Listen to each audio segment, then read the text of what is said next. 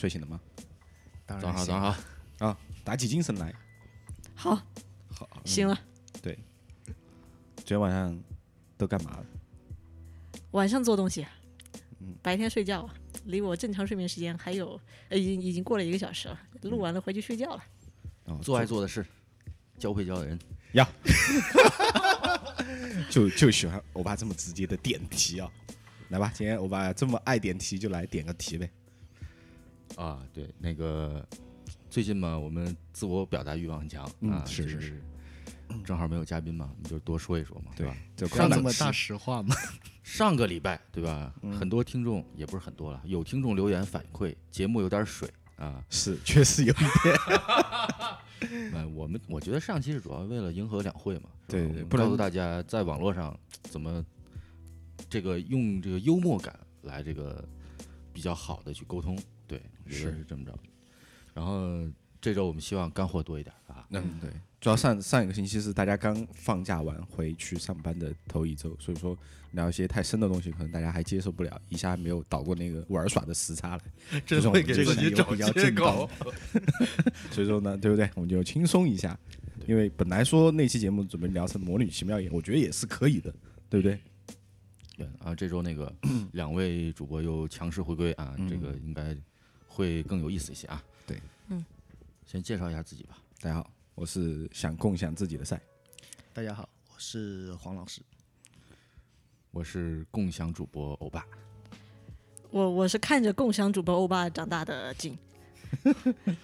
对，所以我们今天呢想聊一下共享经济啊，哎，就是这个概念嘛，就是可能在从去年开始吧，就是非常泛滥啊，嗯嗯，在国内开始就是变成了一个风口上的一个东西。对，猪都飞起来了，什么都可以共享，开玩笑的，秋裤都可以共享。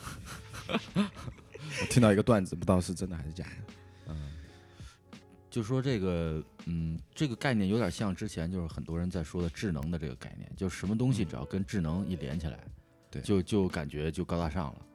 然什么后智能家居啊，什么什么，任何产品都要扯上一个智能的对这个。对对对，任何产品都要带上一个 app，哦，对，对，不管它多烂，它只要是个 app，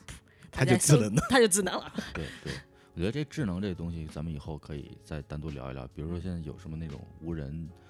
呃，无人无人超市嘛，嗯，就是那种共享艾玛上有一个呃智能超市，对对，除了 Amazon，还有很多新的小公司 startup 都在做这东西。但是我们今天聊共享这个概念，那共享这个概念就是咱们现在最熟知的肯定就是共享单车，从去嗯年开始大火的这个东西。然后呢，然后呢，就是我们会今天会重点把这个案例来聊一下。但是除了单车，嗯，现在市面上还有什么呢？在这个概念之下，有共享充电宝。哦，这也有就是思聪要吃翔的那个吗？对赌吃翔，不哎，这个你聊聊怎么回事？就是应该是聚美优品的陈欧吧，他推出了一个说我们应该要提倡就共享充电宝，因为觉得这思聪要吃翔，对。然后那个思聪在微博上直接就说你这个项目能成立，我吃翔。哇，嗯，那这个项目目前顺利吗？你看是谁办的嘛？对不对？但是我我不知道我用的那个是不是共享，但是我用过，就是我回成都，然后有一天晚上出去玩手机快没电了，然后我说借一个充电那个移动充电宝，然后在那个酒吧外面它就有一个机器，然后你就扫二维码，它是一格一格的，然后弹出来一个充电宝，嗯嗯嗯嗯。然后你就用，有对，现在交押金，国内国内很多的这种对，交押金一百块，然后商店里面都有充完以后，然后就把它塞回去，然后钱就退给你了，然后一个小时好像是十块钱，还是挺便宜的，也、嗯也很方便，就是急用的时候可以可以用到。应急可以。对，咱们之前在那种机场、火车站也见过这种那个，就是有几个接线插头，嗯，出出来它只是给你那个电源嘛。对对对，就是电源线，对对对对就是现在这个反正是类似的概念，但是就是充电宝这个，对，直接给你个充电宝。嗯然后它铺的点儿比较开的话，那就可能还是挺好用的。嗯，然后呢，还有这个就共享汽车这个其实很早就有了，这个就是咱们就不赘述了。其实就像 Uber 这个东西，就属于这个概念范畴之内的啊。然后那个共享雨伞，共享雨伞嗯就是很多它现在的商业点啊，就是说可以投放广告，嗯，嗯，在伞伞上面打广告。对对对对，哎，但这个你要分在哪儿吧？雨季多的地方，对啊，你其其实吧，我就觉得这东西租赁就租赁吧，不要美其名曰叫共享。因为它有一个 app，其实我个人感觉它这，其实我我 我对共享经济持的是一种反面的观点，就是我嗯我我认为呃是被美化的一种分享方式，嗯哼，然后被称之为共享，其实你本质上你离不开的还是租赁，是。然后更重要的主要是你加上了互联网加的这个噱头，感觉像是 IT 行业、互联网行业他们在做营销的时候，把互联网加这个东西已经炒烂了。是。没办法，那我们加上物质载体，比如说加上一些媒介，像篮球啊、储物箱啊。对对对自行车啊，胶然后把它说成是共享，但其实你回归到本质上，你就是一种加上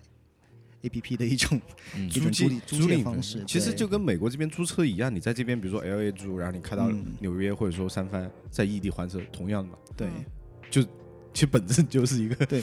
一样的东西。是的对，嗯这个概念并不新，嗯，这个概念其实最早其实大家说烂了，就是被 Airbnb 和 Uber 就是哎比较比较好的，对不是最早嘛，就是比较成功的案例嘛。嗯对，但是他但是他最开始他们这个想法是指的把没有嗯、使用的。嗯，生产资料或者是闲置的闲置的生产资料，然后再再利用，提高利用价值。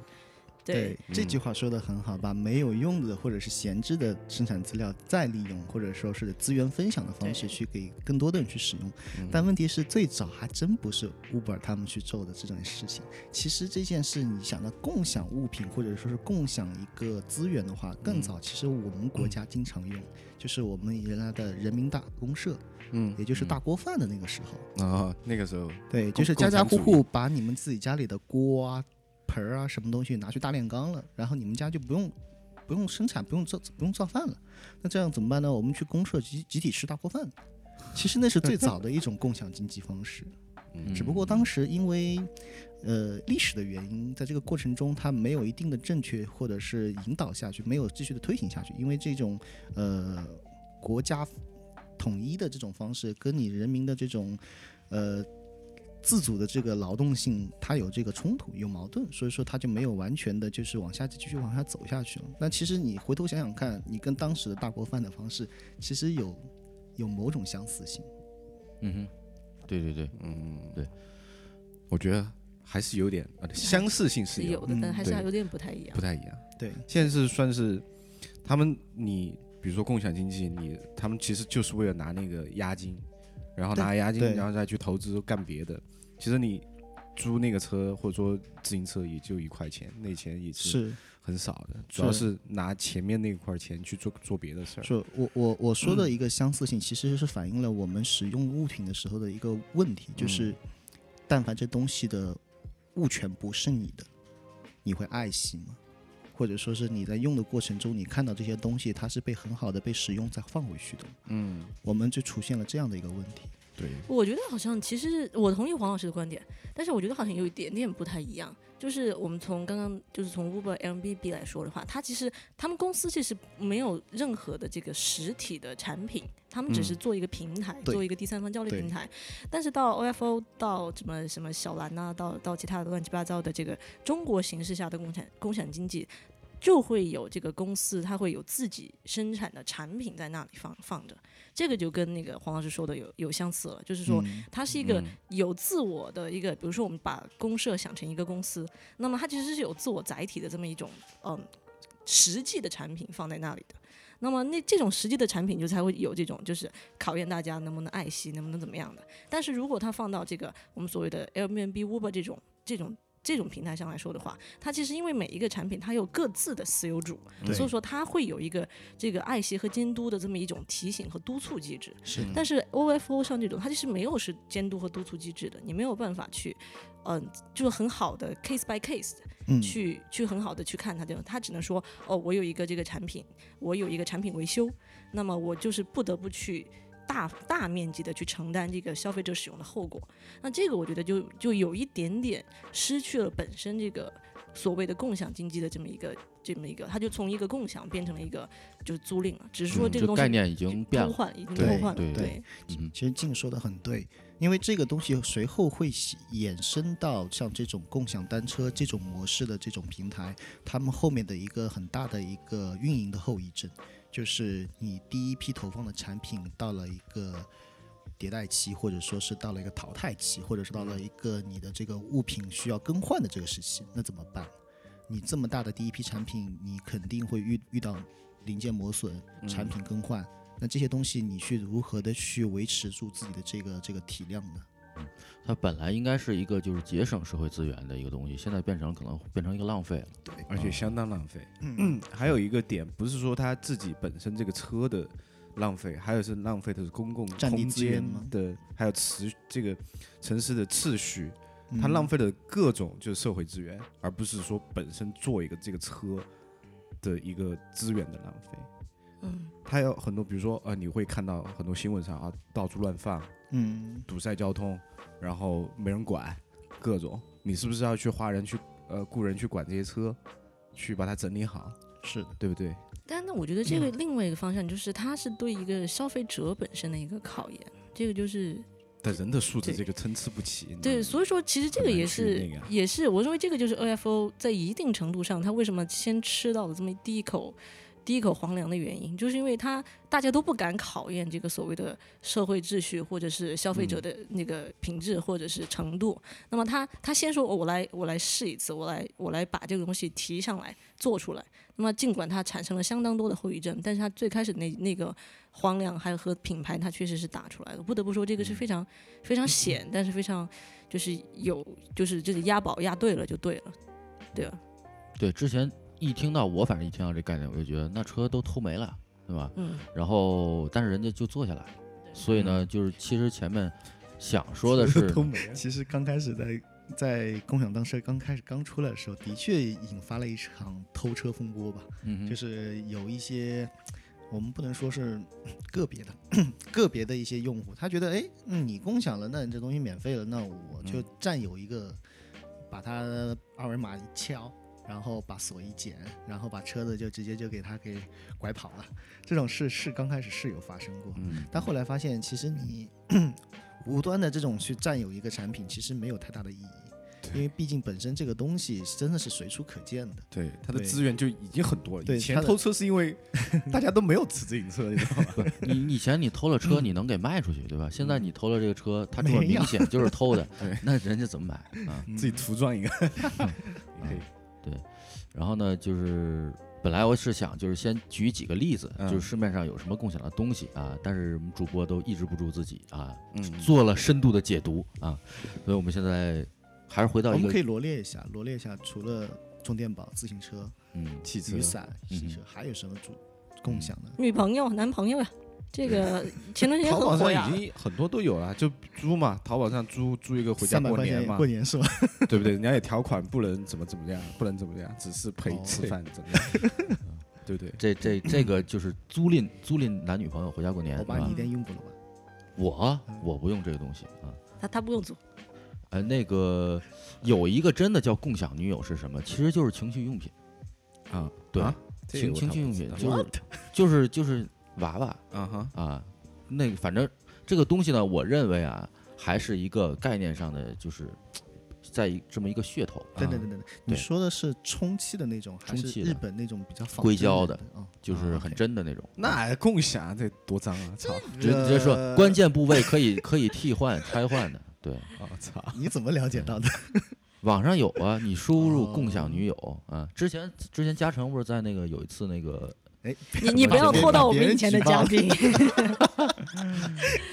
这 个注意我们听节目，啊我们嘉宾都很好的，嗯。对。然后，嗯，我们说那个共享汽车，这个有另外一个，就是除了这个像这种 ride share，还有一种就是 ownership，就是这个、就是共享豪车，就是就就是有有两个不同的组织，一个是它它共享的是这个宝马，它只有宝马。然后另外一个是，嗯、它共享就是宝马及以上品牌，什么法拉利呀、玛莎拉蒂啊玛莎拉蒂呀、我我听起来怎么像我结婚的时候 对对对 租婚婚车的那种车的对？对对加长林肯，对对，就是所有现在他把这些所有的原来的所谓的租车这个 system 全部都、都变成了一种 share economy。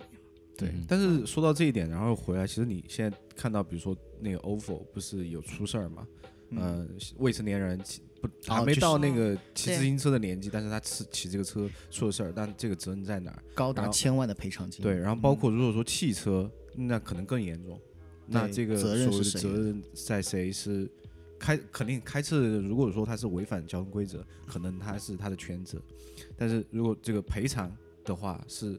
因为他没有汽车险啊，没有买汽车保险啊，那这个是该这个公司去赔对方。如果被告人他呃对，如果被告人比较糗事儿的话，他把这辆车的安全系统全面再查一遍，发现他这辆车如果有安全隐患的话，对，那他回头再告这个汽车共共享汽车的，那岂不是嗯。对对对。又牵扯到另外的法律问题？对，像但是这个也有另外一个说法，比如说像我们最简单的一个情况，就是现在 Airbnb，Airbnb 这个他们这个现在的评价其实是，就是跟最初开始现在是非常非常就是相对比较低了，因为他大量的遇到了各种就是所谓的租客来这个、这个捣乱，给那个就租户造成了很多。很多问题，也有租户，比如说他是一种，比如说这个他歧视某一个种族的人，他就人家定好了你来了，然后他就不给、不给人家住，那那就这种情况，他其实是，呃，我看了一些案例，其实 Airbnb 它的反应是很慢的，它其实是很慢的，处理的比较慢。它这种像这种机制也是一个问题，就是你如何去很好的，因为它这个就是我不拥有这个产品，我就没有办法很快的去解决这个问题，因为它是一个，它我我负责联络，我不负责解决。嗯那这个就是很也是很尴尬的一个问题，就像那个 OFO 这个自行车一样的。那中央富证它相对比比较不一样的地方，就是在于它拥有这个生产资料嘛，然后这个就变成一种，嗯、很说不清的就是责任了，对啊，嗯，对，他又就要求法律特别好的要去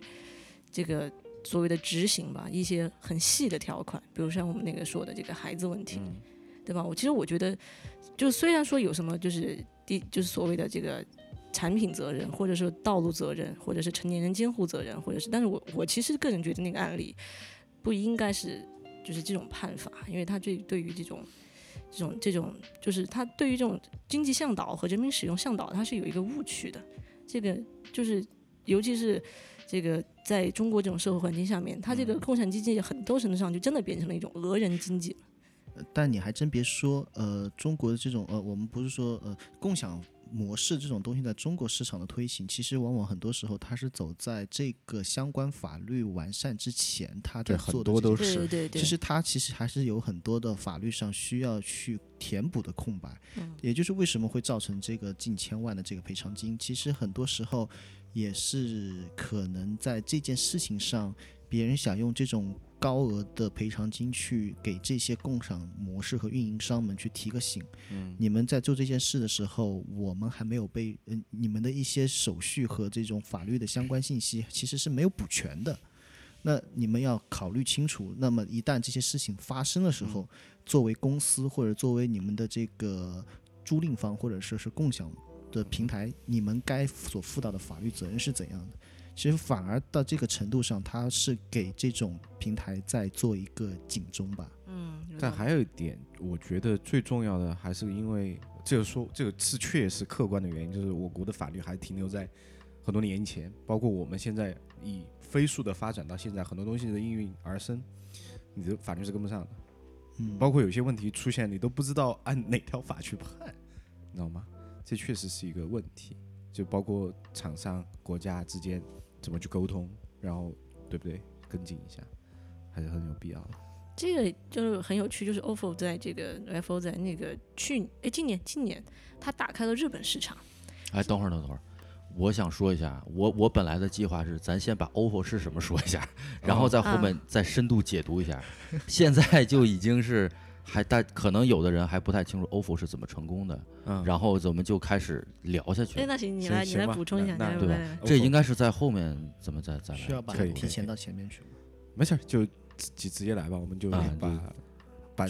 对，这因为因为因为就是这个它这个东西它是怎么成功的？这个东西它是有一个系统性的分析的。好，来来来，啊，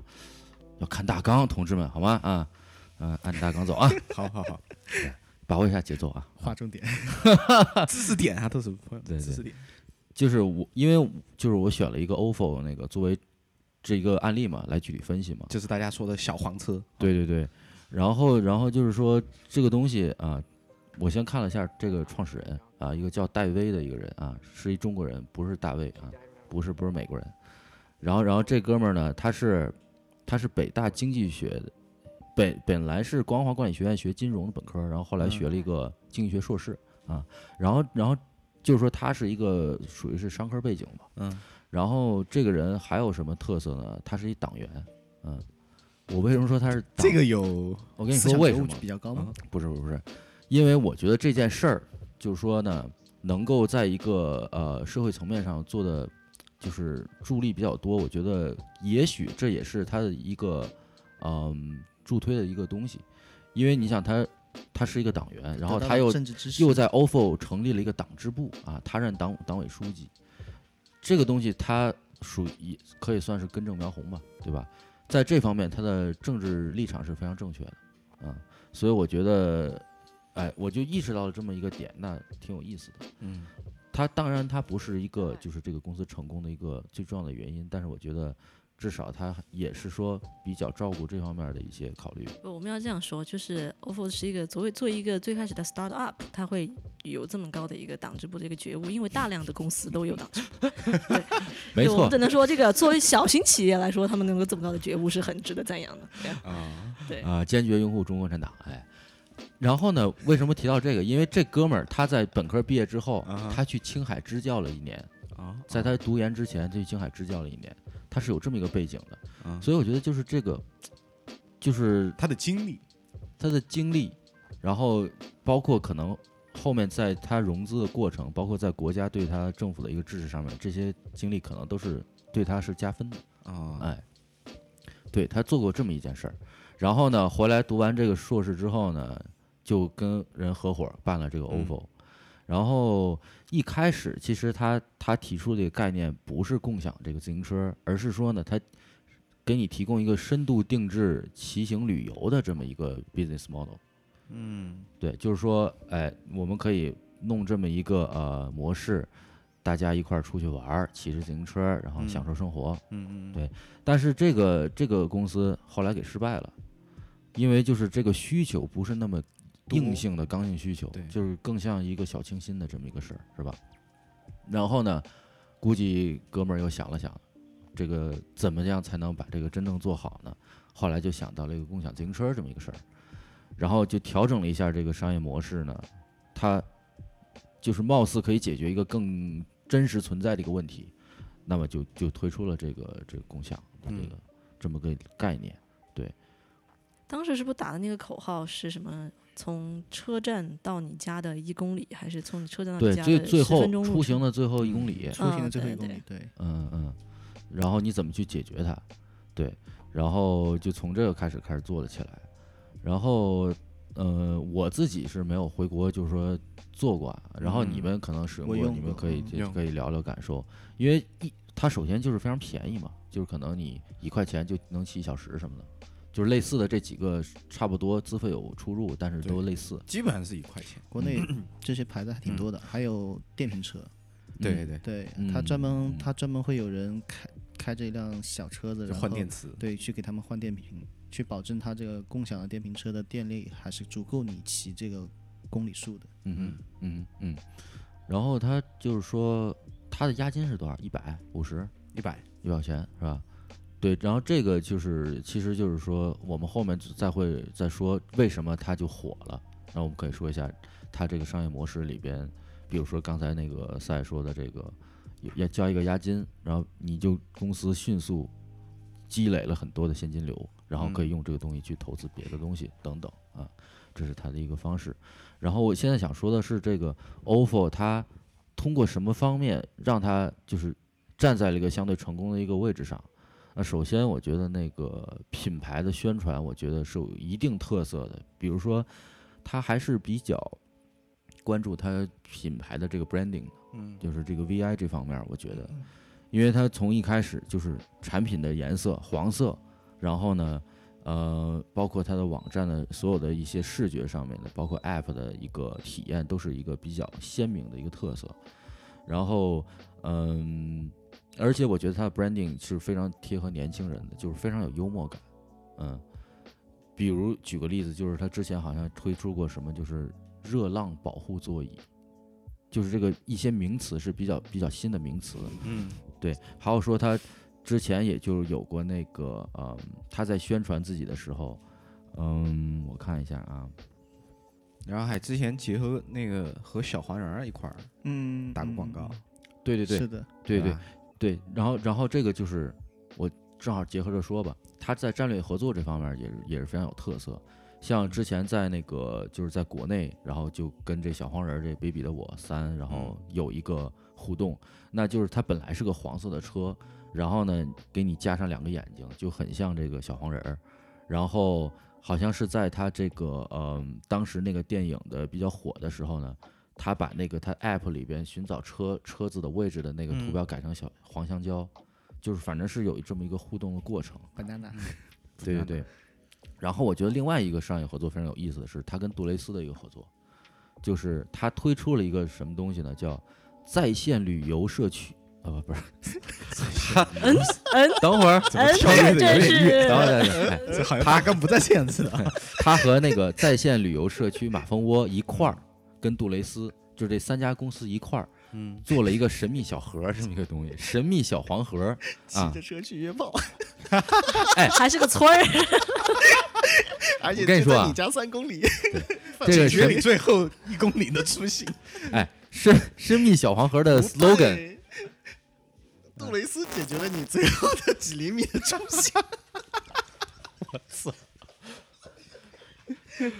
行。这个这个广告不实愧不不愧这么棒到 负距离的一个出行。从一公里到负的一厘米，它不仅 不仅拉去拉那个拉近了这个地点与地点的距离，还拉近了人与人的距离。对对对对对，这个可以的可以的，神哎对神秘小黄盒的 slogan 是什么呢？深入未知，尽兴攻略。哎，这是这是真正的广告这个这个文案写的写的嗯写的好，在自行车广告上面。司。机的广告，对对对，然后它这个神秘小黄盒里面有什么东西呢？九十九块钱啊，里面有一份旅游指南，哎，哎，这跟马蜂窝是相关的吧，对吧？然后一盒这个杜蕾斯的 Air 产品这一个啊、嗯 安全套，然后还有随机的礼品，随机的礼品，然后就是 随机的礼品是什么？未知啊，这是随机礼品，然后然后他会提供自行车或者是到未知目的地的一个机票，所以等于把你今晚要准备做什么事的作案动。作案的作案的工具具。全都给你准备好了，是吗？对。就是他给你一个就是非常有意思的这么一个套装，让让你觉得呃年轻人又觉得这个有一个探索的感觉，嗯，对，发现未知，我多插一句啊，这个盒子落在男性手中和落在女性手中的差距真的有点大。同样的物品，你想看，如果落在女性手中，有一部分男性就直接被淘汰了，因为它是 L size 的，就是女生直接目测 OK，有有一部分就被淘汰了，你怎么知道的？我因为他不可能不可能每个人都是 L size，、啊、女生会有一个，你怎么知道那个产品是 L size？他说的呀，我没说不是他是他没说你说是他是 Air 不是 Air 那个那个那个是个 Air 杜蕾斯的那个 Air 不是 Air L。超薄超薄轻哦空，air air，right？OK OK OK，但是这里也有一个问题啊，就是那那这个 size 怎么办？要是不合身怎么办？这个我觉得大部分中国男性的尺寸应该是比较类似的，你看你就跳坑里了吧？好吧，可能你的具体的实用体验跟我们不太一样。啊，这个 你的你的受众群可能因为我当时在想的是，如果它这个有 size 的区别，但我不知道我这个路雷斯有如何区别。但是它这个 size 这个 Air 类型，它如果有一有一打比方说有一帮哥们儿，他们都拿这个盒子，发现大家都是 L，就你 S，嗯你是运气不好明。明白明白，一看就就知道黑人的事儿啊 啊。好，反继续继续。嗯对，然后这这东西怎么买呢？它是挂在那个单车上面，你可以扫码购买，嗯或者是你直接在线上就可以买。对，然后这个东西的销售量是什么？四天就卖了三点万，三点二点三万盒，三二点四天卖了二点三万盒。那你觉得在这个事情上，这个数据大数据的背后，你觉得人们更多的是想要骑车，还是想要那个盒子？我觉得是盒子啊，我觉得是那个机票吧。你看，这就是它商业模式成功之处。这盒子里面就未知啊，对吧？他不说有一个这个机票嘛，这个机票的价值明显高于这个钱嘛。这个就是就是随机礼品的一个一个未知性，它嗯可能是可能一个自行车的一个租赁，或者是一个未知目的地的机票，反正就是给了你很多 possibility。好，所以所以我就是说嘛，他他这个公司还是有这个这个想法的，在这个战略合作这方面啊。所以说他最后一共卖出了多少盒？我很好奇。我我只知道他就前四天就卖了二点三万盒，那后面没有具体数据的这个 research。嗯，嗯，那至少说他在这个卖点上面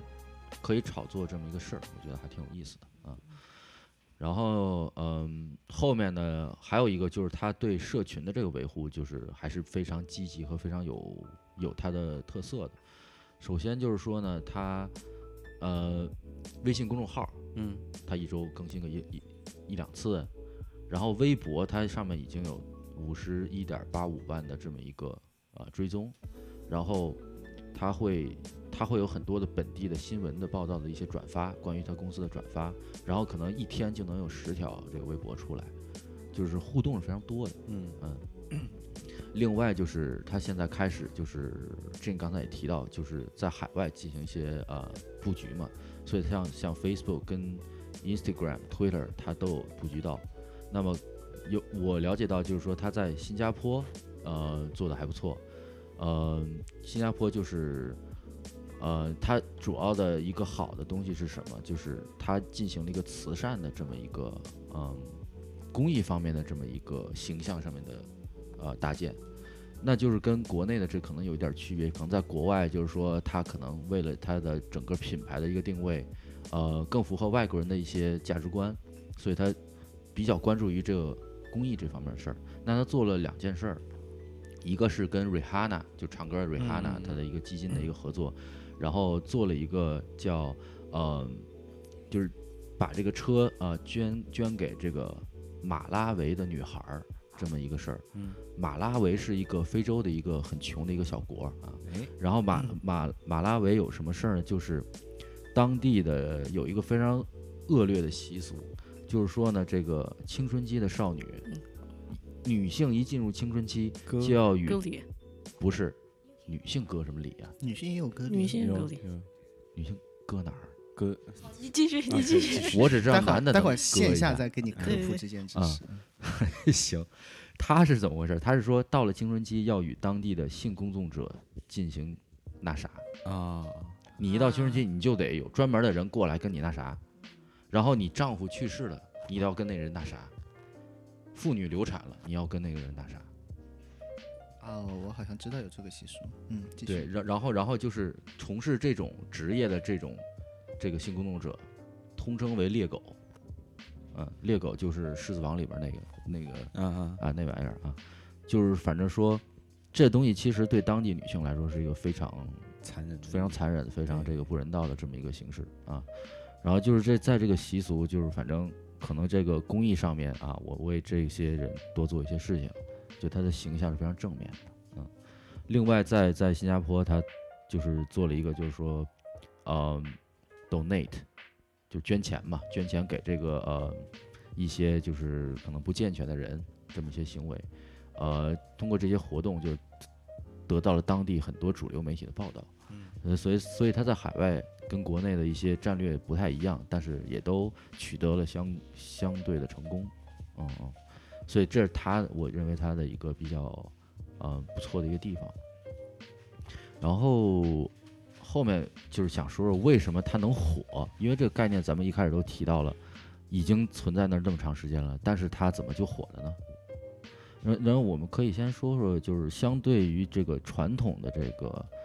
呃一些租赁的方式，骑自行车的租赁方式，那它有什么特色？就是我觉得是一开始，其实咱们都看到，就是包括在美国呀，呃，包括在国内有一些可能杭州什么也都有这种，它的特色是就是这个存放自行车的这个点儿相对可能少一些，而且是它需要一个系统的运营，它要安装这么一个系统，然后你在这儿拿这个车，然后你在什么地方还这个车都是固定的。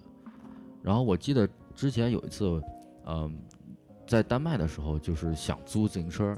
然后呢，就它那个系统让你感觉不知道怎么去租，不知道怎么去付款，怎么去做这个事儿。就很复杂。我在荷兰也租过，你觉得当时好租吗？还算可以。它有个叫做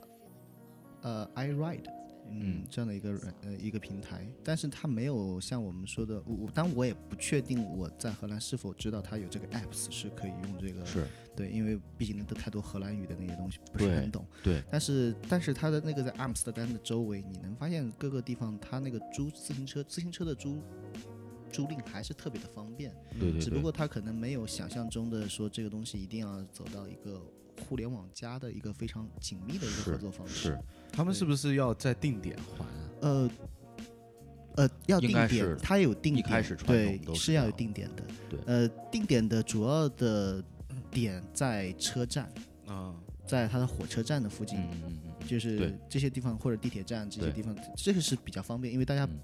毕竟都是需要在这个环境下，除了在几个呃旅游的这个城市，像阿姆斯特丹的话，它是在几个景点地方，它有这些投放的这些点，嗯这些是可以方便你。但是它的好处是什么？就是说它有保险，你在租车的时候是有保险的，嗯它保什么呀？嗯，保你的人身意外啊啊，。人身安全。对，它分两种，一种是基本险，还有一种是全额的，就是说哦你万一你撞了人呢，就跟我们现在的车险其实差不多。嗯，其实这个其实是就是可能我想他们在这个，因为我觉得我我敢我敢确定，就是说在荷兰这他们的这种租赁自行车的方式，因为荷兰是自行车王国嘛，他们的租赁方式肯定是比我们的共享单车要早了很多年。嗯没错，对他们肯定在这个过程中肯定也发生过这种相似的案例，嗯。而且在呃在荷兰的话，它的自行车道是在一个马路的一侧，它是有往返车自行车道的，嗯。就然后单独修出来的一条对道。对，所以说它那个它连路线啊各方面，就是说它城市的整个规划，它是比较符合你自行车的使用。而在我们国家的话，呃，其实你会发现经济发展的特别快速之后，很多自行车道和人行道其实并存了，嗯，对人行道都已对，经出现了很多的对都都对混在一起，然后人行道又被汽车的停车道又被并存了，对。所以说出现了很多的这种混乱的现象。然后你在使用这个产品的过程中，你注定要发生一些交通意外。是对，对，甚至刚刚我提到那个 OFF 在呃日本的情况，就是日本政府为了就是 OFF 为了这个它能够打入日本市场，他跟那个日本政府谈了很久，就是说，因为日本对于这种交通法规，他们是有非常严密的一套系统的，它就很好的，包括驾驶员自己的评分系统，他们五年你要是没有发生任何的，就比如驾车嗯。没有任何意外，你会有一个 Gold Driver License，就是你你买你有这个东西之后，你租房子怎么的很多东西都很方便。那么这个日本就说，那你这个租车这个东西我们要讨论，然后最后的结论是在好像在几个城市吧，就是 OFO 专门投放的几个城市，他们就为此专门修了一个。就是能够方便这种自行车骑行的这种道路，哇，对，就是他是投了大量的资金去去运转这个事情错没错，，对。没，错，就是这个东西在美国也是，它这个系统安装，它这个成本可能有五千块钱，然后市政府要批准，就跟你说的一样，然后这个这个批准周期可能甚至长达三年，哎，我嗯。我好奇是，我记得好像共享单车这个运营模式是在英国和美国好像受到受阻了吧？我记得嗯，刚开始推行之后，好像是城市的市长和各方面的一些议员，他们就对这个东西持了一些反对的意见，好像导致的嗯东西并没有很好的在普及下去。嗯，他反正他现在比如说 OFO 在在下图在在投放的时候，可能就一千辆，嗯，然后先先试个水，包括摩拜在曼彻斯特对一千辆，对对，很少。都是一个嗯、不知道具体的运营是不是成功，嗯呃，但是就像大家刚才都提到，这个国外的政府的这个监管会相对来说非常严密一些，所以呢，嗯、不知道为什么这次中国政府对一开始 OFO 啊、摩拜的这些批准都是没有那么呃严格，所以就让这个东西真的就出现了。你想在市城市里面随意的可以放啊，嗯，这种东西，我觉得就是有有利和有弊的吧。其实我还挺挺挺意外，但是我觉得挺支持这个事情的。嗯就是说尽管肯定过，就是在使用过程中会出现各种的乱七八糟的，就是不好的使用案例，嗯但是。就是他，我不知道这个政府可能是他没有这个概念，或者他没有这个，就说哎就想试一试。我们我们姑且说他们就是哎你就做嘛，你这个我们促进中小企业成长，那么就是少给他们阻拦。对，然后这样的话，就是让这种经济体一下子发展出来。不得不说，这个 ofo 这个东西，它确实在一定程度上创造了很多这个岗位，创造了很多实际的价值。让很多快要即将倒闭的自行车厂赖以生存了好几年。是，这确实中国有这么一个硬性的这个要求。那么这么多人骑自行车，这么多人口基数，然后大家也是个自行车的一个从小就骑，嗯，那有这么一个文化上的认同，所以说它真的就可以做起来。嗯，呃，然后除了呃对比了一下传统的之后呢，就是说，我觉得它的使用方式，嗯，刚才咱们提了，就是定位这方面儿，除了定位方面的非常的方便之后，还有就是说呢，呃，你可以分享用 App 分享，然后你整个的这个支付的习惯都可以用微信一个东西就解决了。嗯，那个嗯摩拜是用微信支付的，嗯然后啊小黄车是用滴滴打车里面它有一块儿是它来支付的，你不用单独去下一个 ofo 的自己的 app，、用那个滴滴打车其实就可以。大家滴滴现在也投资了那个 OFO，对，所以说大家是通的。哎，我我是去。呃，今年年初的时候回成都的时候骑了这个车子，我因为我在国内的手机用的是我妈的，我也不敢乱装东西，账号里面没钱，我这个是借朋友的这个这个小黄车的 app，然后借朋友的密码来过来来坐这个车的。但是我个人的感觉是，但是这这是我自己的感觉，就是呃，我还是觉得很很麻烦。我说句实话，啊因为它中间这个我觉得它中间这个，尤其是对于可能像我这种这个从从洛村回来的这个村姑，这个对于这个就是就是我要我没有支付宝账号，我没有滴滴打车账号，我就完全、哦，完全。不能用，真的，我是回去也是很明确感到，就是特别傻。我一下飞机，我就叫朋友，你先转给我几千块钱到那个支付宝里面，我才能真正到哪儿才能用手机，不然是真没办法的。对对，我就反正我就觉得这个对于这个银行卡我也没有，对对对？对对于对于对于归国的这种这个海带同学们都不是特别友善。不是很友善回去的不起不平这那你你你 去哪个地方，你肯定首先你要先 set up 一下这个各种这各各种事儿。那是设想，如果你已经有了这个基础，那你去租这个东西，你觉得方便吗挺方便的。是吧？对我觉得是挺方便，就是嗯你滴滴打车一打，而且那个 app 一打开，然后点扫码，然后它它自己就锁就开了。我每次就是要花时间去找那个车，嗯，不是全到到处那个都是啊，呃，好的就是。可以，就是它是哦它是 function 的这个车，就我每次要去看，就是哎，这个轮胎有没有问题，坐垫这个会不会骑到一半就哦掉了？我一般是选的看起来比较新一点的，啊，那你还运气好，你还运气好。还还行，现在挺多的成都。嗯嗯嗯。然后，然后我一开始就是呃了解这事儿，我就说，呃，它这个回收的时候，这个定位还是挺有意思的。嗯，因为之前咱们刚才聊的传统的都是要定点儿，那它现在只要有一个 GPS，它就可以定位到你这车在哪儿，然后有专人过来收。嗯那可能在国内，因为人力成本相对还是比较便宜，所以这个事儿能够做起来。嗯其实它还有另外一个小小的细节，我觉得是好的，就是说它会去奖励一下周边一辆，比如说长时间被闲置的车，嗯，就是说它并不像你单独说的，就是说它还有专人去回收这个车，把它再放回到其他位置。倒是它会提出，就是说，哎，它会提醒你，你的附近有一辆车好久没有被使用过，还有这个啊，对，然后你再去使用这辆车的时候，你会得到一些优惠。嗯。嗯嗯嗯，是它更更有一些很细的一些啊 touch，然后呢，另外就是它好像会提供这个本地的咨询服务。资讯啊，比如嗯说这个天气预报情况，然后路况的情况，它都会通过 app 推送给你。嗯，对，那么你就是更更好的方便你去使用这东西。然后好像就是八月的时候，不是九寨沟地震了吗？然后那时候好像他还推出过一个叫生存手册的东西，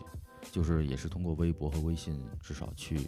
更多关注这个时事吧。我觉得这是很有趣的点，就是你作为一个本地人和作为一个旅游者，你使用这个车的感觉是不一样的。嗯我觉得这个是很有趣的一个点，就是比如说我是成都人，我就我回去我可能就不那么关心本城咨询，因为对我来说这个就是生活的一部分。但是你如果说一个一个旅游人，一个自由行，一个一个人，他就是要到成都了，那他可能他就需要更需要这种这种，所以我不知道 ofo 有没有就多做过这个统计，到底是多少人在就是本地人使用这个车的频率和总里程，和旅游人使用这个本呃这个车的这个使用率和总里程，如果他们能有办法把这个算出来，它其实它的这个就是营运的这个这个最后的方式的方式和收益会嗯会有很很就是一定的变化。是是是，对我觉得还是本地人比较多，小区门口全部都是车。嗯所以这个感觉就是跟那个刚才那个黄老师提到的这个在荷兰的一些使用，其实它的整个的商业模式是有一个变化，就是那个可能我觉得因为很多荷兰当地人人家都有自行车，因为嗯。天天骑嘛，嗯。对吧？是。啊、包括丹麦也是，然后它可能更多针对的是一个呃新来的旅游的人，但是我们现在讲到 ofo 这个，貌似它主要的针对的人群是一个呃就是在地的这么一些当地的本地人 local 的。对，people，只是为了就是上班啊，或者说是最后方便一点儿啊，嗯。所以他会还是他比较明确自己的一些啊、人群吧。嗯呃，另外他有一些游戏的机制，就是说他会比如说跟可口可乐合作，然后呢，这个在他的微博上，然后发布一些一些就是密码啊什么东西，然后你如果他关注他的话，你可以赢得这种免费骑行的一些呃这个小红包吧。嗯然后另外呃，他会跟一些这个呃明星合作，然后听说啊，他有一个叫跟鹿晗相关的这么一个合作，哎，对，我们是在蹭热点嘛？对，啊。这 过得过，嗯你觉得关晓彤怎么样？嗯，不关我的事，不要不要随便说这些不东西，敢说不敢说呃其他他们的粉丝会来攻击我们的。哎呦。哎呦，这个那我也不多赘述了啊，两个人都挺好的啊。这就是说，好像你怎么可以，你去鹿晗第一个演唱会的那个地方，嗯，然后或者说去一些可口可乐的这个快闪商店的地方，然后你去那儿签个到报到，你就可以获得免费饮料啊、免费骑行啊，就就这么一个互动，增加了游戏性。对，可以，真的是闲的没事儿干，但我真的想说，天啊，这都都是向魔兽世界学习的做日常任务。对，他就去找 NPC 啊，牛逼。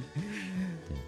然后然后这个包括咱说这个就明星这块儿，他各个年龄层都都有。比如说呢，呃，他想打造成一个时尚生活的必备品啊。比如你可能你岁数大点儿，黄渤也代言了啊。你岁数小点儿啊，可能什么那鹿晗啊、呃吴莫愁啊，时尚的，对，还有一些更小的，那我都不认识了啊啊。就不同的年龄层，他都会有一个代言人。这名黄渤深深的打动了你。我对黄渤没有兴趣啊。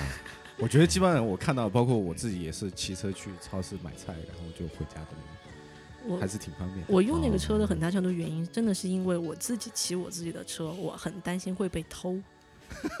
所以说我用这个车，我我是真的这样的，因为我当时回成都的时候，我是想增加运动量，于是我晚上比如说在外面十点十一点，就是跟朋友聚会完了，我就骑自行车骑半个小时回家。嗯那我如我的点在于，如果我之前骑自行车去参加这个聚会，我的车子可能出来就不在了，嗯我就没有办法，我可能就只有就是就我觉得这个很好，就是让我觉得我没有后顾之忧，这个让我觉得其实是一个很好的。就我估计每个中国人都有被车被偷的这个有。经历。三四辆。我我对啊。我掉两辆。真的谁都有过这个经历。嗯。然后你说会不会因为这个我啊，可能是个 ofo 或者 mobile，然后拿出来之后，那个他偷了也没有用啊，他偷了之后怎么办？哎，说不定他刚开始的解决问题的痛点就是大家担心自行车被偷，那我就多造点，你现在这个问题就不是就解决了吗？对，这个这个也是一对个就是就是就比较土豪的这个很有用的解决。所以说，就现在就还有一个东西，它就打压了很多那些传统小的自行车厂家、小品牌，就现在可能就卖不动了。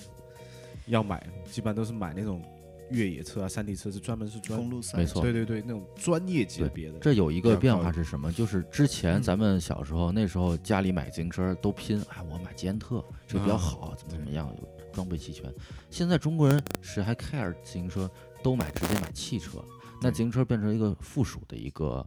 呃，可能可以可有可无的东西那么现在那我可能就不需要 ownership。我觉得这个可能是也是为什么国家最开始的时候比较倡导这个公司的原因。它在一定程度上确实解决了公共交通的问题，在一定程度上，我只能说，因为它现在看来，其实在公共交通上也有很多诟病，也乱起、乱停、乱放。嗯但是它在一定程度上，尤其是初期，它确实能够缓解一定的交通压力。嗯对，这个可能是也是一个对其实呃，在这个出发点，我觉得这个跟杭州刚开始的市民便利的那种自行车停放点，它是有冲突的。只是我觉得好奇的是，为什么政府它会在明知道自己有该项目的同时，它会允许这种共享单车的东西在自己的城市去投放？其实刚开始，因为你说到这个解决交通便利，其实政府他们在做这种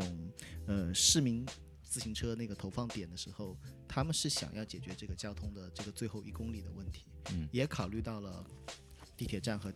小区之间的这种便利，或者是公交车站的便利。但为什么那个东西没有做成功，而共享单车它的这种运营方式成功？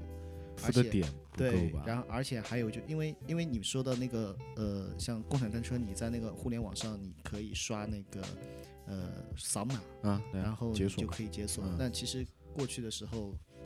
政府的那种市民卡和月嗯票和这自行车它是绑定的。哦，所以说你要为了这个骑车还专门去买办一个卡之类的东西才行，嗯，那这个就很而且还有一个还有一个就是数量，对数量的基数不够。对，它还是需要人去走到那个点上。这个我觉得这个也是他们这个共享单车一个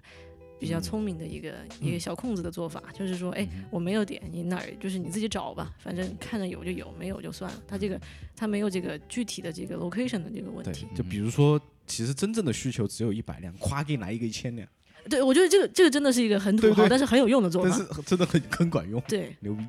你说的是市场市场投投投入的这个放这个量量是吧？对对对，但是你也看过另外一个微信的这个推送新闻，说是我国在共享单车造的这个材料上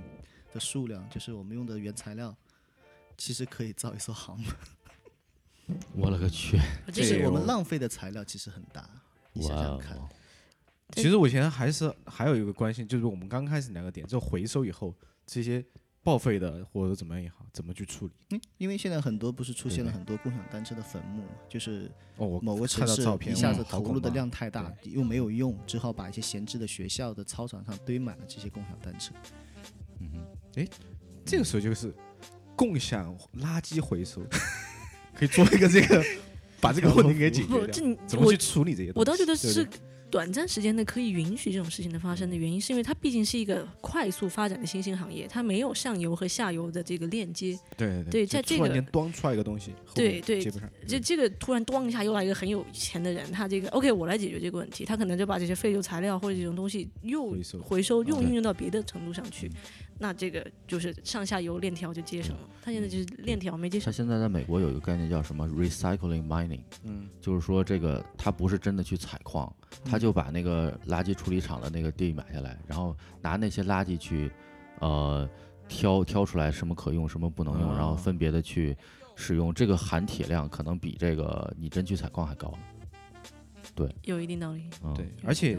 这些垃圾其实人家已经做出来，你采矿还要制作，还要加工。对，它可能是在源头上直接做这个分类，会更加的合理性一些。嗯嗯嗯，然后另外就是刚才咱们也聊到，它跟滴滴的这么一个合作的关系，好像现在就是准备也是涉足到网约车这么一件事儿。我不知道它具体会怎么去使用这个网约这个功能，但是说它反正动作还是非常大的嘛，慢慢的，嗯，所以咱们聊下来之后，好像并没有聊到它这个这个产品本身，嗯，这个东西好不好。我们聊的更多的是它这个服务，包括它的这个体验的一些这个去嗯去租车的关系。但是你们觉得它这个车到底好不好骑，有没有什么特色？我骑了一下，我我只哦，我骑过摩拜和 ofo 都骑过，但是个人来觉得，我觉得是 ofo 比较好骑，相对会好一些些。摩拜有点重，那个龙头这个把手就不太好，那个太太沉了，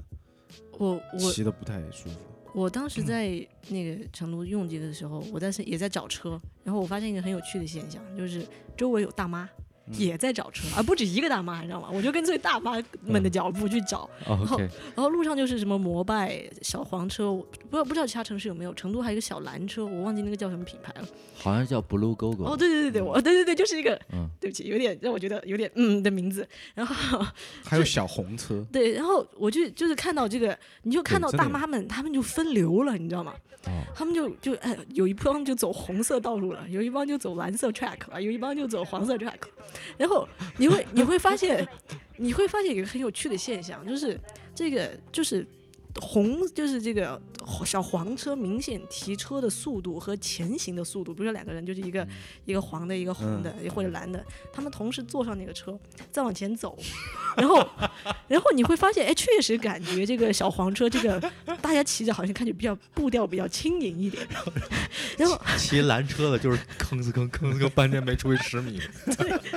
对我们可能就不排除这个就小蓝车的大妈这个买的菜比较多，然后就不好不容易掌握平衡。小蓝车是相对便宜点儿的，有人对贪便宜可能就愿意骑。对对对，这个时候旁边一个租了电瓶车的飞速的过去了，风驰而过。风驰而过，但是这确实是这个有一个很有很有趣的这么一个现象，所以说我觉得这个也是另一方面 YFO 能够成功的原因，就是它它能够让大妈比较快乐的超过其他颜色的大妈，这个也是很很有趣的一个一个现象。他那个摩拜好像对他造型的一些这个这个关注还是稍微更多一些，因为他那个设计刚出来的设计是不是它本身它是一个非对称的结构，嗯，就是它的那个嗯，反正那个大杠吧类似的东西，它是在一侧，然后是一个它好像是不是也没有那个没有链条传统那种链条。嗯对，啊，它是用那个可能几个大的塑料的那种什么东西吧，啊，呃我忘了它的刹车系统是怎样的，但我知道我在荷兰骑的时候，刚开始我骑的时候很紧张，因为嗯它那个车子是没有刹车的，就是没有手刹的。死飞呀、然后 脚脚呃人工动力对，但是你得踩的时候踩那个，你要反向踩那个踏板，那就死飞。才能才能减速。嗯，刚开始荷兰是吧？对我，我刚开始没骑的，我刚没开始的时候，我发现，哎，怎怎怎么怎么刹车？没有没有没有没有手刹。然后后来当我发现的时候，我自己觉得自己好二。对，然后它也就是没有链条嘛，就链条是封闭的嘛，是嗯吧？就是我记得我小时候骑自行车，就是那个总掉链子、掉链子、掉链子，各种修。它它这个可能会稍稍微保护一点儿。嗯，但是这个为什么摩拜没有把这个事情当做一个噱头大力宣传呢？他他有宣传啊，他就在在说我的车是有我独特的设计的，然后他有这个像我刚才罗列的这些东西，我跟不一样，而且他最近跟那个深泽直人合作嘛，嗯推出了一个草款新车图画的，真的很棒，大师牛逼。对，反正他在这方面是有他的市场营销的这么一个考虑，现在。嗯但我但是我可能是因为目光比较短浅，也比较远，这个够不太够得到国内这个自行车市场。但是我觉得，是，但是我觉得，打个比方说，如果摩拜它有这么好的这么一个设计，一个噱头，那如果它它这个就是明显就是一个，我们刚刚前面提到这个就是品牌和商业战略的一个一个失效，就是它。明明是一个非常好的一个噱头。明明是一个非常好的一个，它可能它可能确实告诉了用户这个东西它有哪种哪种哪种 feature，、这个确实很好用，嗯但是这个就像你给你一本说明书，我知道有这个这个功能，so what，但他没有没有去打动人，但是它我这个就是一个做 research 之前我也不知道，对啊它 mobile 跟 ofo 这个造型上有这么大的区别。对吧？所以说这个其实是一个，就是他们可以就是很好的去抓到一个点。嗯，对反正线下感觉，我觉得 OFO 的 branding 比 Mobile 要做的好很多，对，人都是视觉动物啊。真的。嗯，这个这正好咱们也可以稍微聊聊这个摩拜这创始人啊，他这个这是一个女女生叫胡伟伟啊，是那个浙大新闻系毕业，你看他也是一个相对来说是文科的一个背景，然后然后他的背景是他是汽车行业，他从业有十余年，他是做汽车媒体的。啊，对他之前做过，就是在什么那些主流的一些新闻媒体，比如说《每日经济新闻》《新京报》《商业价值》《极客公园》这些地方都做过。然后他可能对这个交通这个这个整个的行业相对了解一些。然后后来自己就创办了公司，叫什么极客汽车。然后现在也是，呃，做了这个摩拜之后，就是也算是出名了，然后后来还上过那个《朗读者》那节目，就是董卿的那个、嗯啊，就反正这就给大家参考一下他们的背景啊，然后可能就是可以找到点他们为什么能够有一些商业嗅觉的这么一个原因吧。然后，但是这两个公司它现在它体量已经大到什么程度，大家不知道是不是了解？就是它是去年这一年可能就开始，可能也许 OFO 稍微更早一点，比摩拜稍微更早一点，但是都是从二零一六年开始这个增长。它可能这两个公司都是经过了数轮的融资，嗯然后呢，呃，据我所知，这个 OFO 是有五轮融资，然后它其实最早的 A 轮只有一千万，然后当时就已经两个这个这个初创就已经我靠没见过这么多钱了，对吧？就是这要怎么做？美金吗？人人民币啊一千万人民币，然后后来就是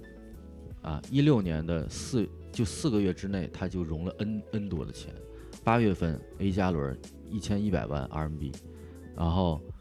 九月份是 B 轮，就一个月就变 B 轮，就一千二百万的 US dollar，啊，嗯，就是就开始有海外的这个资资金，就是开始关注它。然后九月，同是九月份，又马上 B 加又好几千万美金，嗯，然后十月份直接 C 轮，一点三亿人民币啊，不，一点三亿美金。嗯，到一七年三月，它已有四点五亿美金，它现在最新的是有七亿美金的这么一个融、嗯融资量，就是增长的是很很夸张的这么一个，不知道为什么啊。然后，然后摩拜也是，摩拜就是说，也是他新融了一个，六月份新融了一个，单笔就六亿美金，嗯就是其实我其实有点好奇，就是最后他们会把这个做成什么样？还我觉得到最后应该他们都不会再做自行车了吧？如果拿电瓶这么对拿了这么多钱的话 嗯，maybe I don't know，嗯只是说这个噱头在那里，现在融了这么多钱，那你要拿这些钱去做什么？解决更多的问题？开拓市场呗，对，什么样的市场？就是就是开拓海外市场呗，就他们现在做的嘛。对，海外市场是一嗯部分嘛，但是还是自行车嘛。嗯但是海外的这个需求跟中国就还真是不一样。嗯海外就是一个是监管严，另外是没有这么多人人民使用它的这个诉求没有中国这么强。你说在洛杉矶可能吗？所以说它现在国内已经开始监管了，说哎这量太大了，别再干了。然后它开始海外的推，然后但是后面海外可能遇到一些阻力之后，它能不能把这个转化一个平台的模式去去做其他的产品的一个服务，那就是它的一可能个。会转化成金金融平台吧。我觉得很难，因为他投资平那么多投资的股东，他就是冲着你的这个去投的。那么，如果你一旦要转变你的这个收益方式，那肯定是需要大量的这种股东会，大量的这种就是所谓的这种这种会议来。这种一般情况下是会拖很长时间，才可能有一个有一个决策，有一个对对对。我猜，我倒觉得可能是有一种产品的更新换代，这是这是一个一个方向。第二就是产生出更多的衍生产品。就比如说打比方说这个锁，自行车的锁，自行车脚踏板，自行车的这个对于残疾人来说怎么使用，嗯对于这个刚刚就是比如小孩子的这个中国的小孩子的书包有的这个高中生怎么使用，乱七八糟的这种东西。通过静的这个点子，我怎么想到的是另一种画面：共享轮椅，共享婴儿车。不，这个确实是一个一个一个点，我认为就是在在在未来，因为现在确实是有这么一个问题，比如说，嗯、地铁站，嗯、就其实已经有嘛，地铁站公就公交车站好像没有那么多，然后就是医院，然后其他这种学校，嗯，这种东西设备你都没有跟上，然后本身这么一个东西很贵，它大家可能不想去买，那么这种链条可能就会产生更多的带轮子的东西，可能就会更多的加入进这个大的市场需求里面去。嗯我是这这个感觉。行吧，反正它它它在，我觉得在第三世界国家，它这个增长量还是很还很大的。嗯，像像像印度啊、非洲啊，虽 虽然印度比非洲好很多啊，但是 在我眼里差不多啊。就就是这个，我觉得真的那些欠发达的地方还是有这需求，嗯，真是。这个这个跟随那个党的一带一路政策，这个会有很多变化。对对，嗯说不定到时候啊，这一带一路全部都是自行车，骑自行车过去，牛逼。嗯，你为什么入党呢？对吧？你入了党，你去青海支教过，嗯你现在哎成立了公司，政府挺你。对所以说，我们艺人电台只有欧巴是党员，